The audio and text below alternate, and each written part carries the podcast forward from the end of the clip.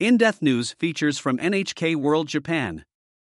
Japan's female recluses. A government survey has revealed that women make up almost half of the estimated 1.46 million people aged 15 to 64 who have withdrawn from Japanese society.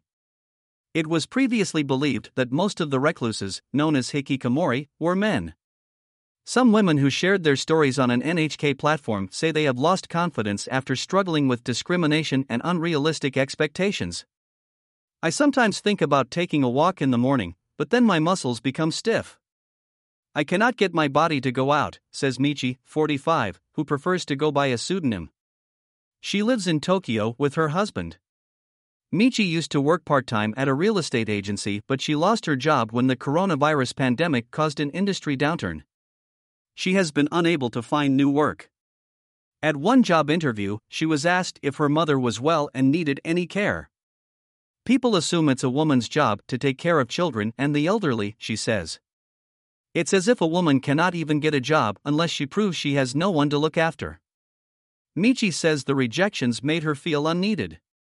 She lost the spirit to talk to people and fell into a downward spiral for which she blamed herself.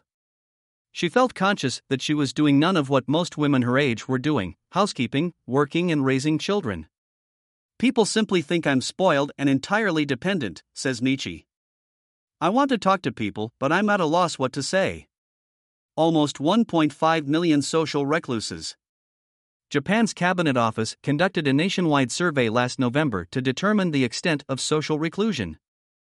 Among 13,769 respondents, more than 2% of people between the ages of 15 and 64 reported they rarely leave home. One in five of the recluses cited the coronavirus pandemic as a reason. The survey concluded there are an estimated 1.46 million people in Japan who have withdrawn from society, about 40% of them women. Hard to speak out. Women who are struggling to find their place in society shared their experiences in the comment sections of online NHK stories about the problem. Many of the 1,000 posts mentioned how difficult it was to speak out about the challenges they face. One woman in her 50s wrote she supported her family with housework and nursing care, but was unable to find paid employment as no one wanted to hire a middle aged woman. She was repeatedly rejected. Another aged in her 40s wrote that she had quit a demanding job to try and have children. That didn't work out, and she now felt distant from her friends. Journalist Ikegami Masaki, who has covered the issue for more than two decades, says female recluses face different kinds of pressures than men. They want to pursue their aspirations and dreams, but they have housework and have to raise children. They likely refrained from making their voices heard even though they found life intolerable, he notes. A safe place to share worries. Efforts are underway to help women gain the confidence they need to connect with others. A support group holds a monthly meeting in Tokyo for women who have withdrawn from society. Participants share their stories in a safe, accepting environment. NHK was invited to hear some of them speak. One woman said all her peers had married, had children, and built a home. I can't tell them I'm having a hard time because I can't do what they've done, she explained.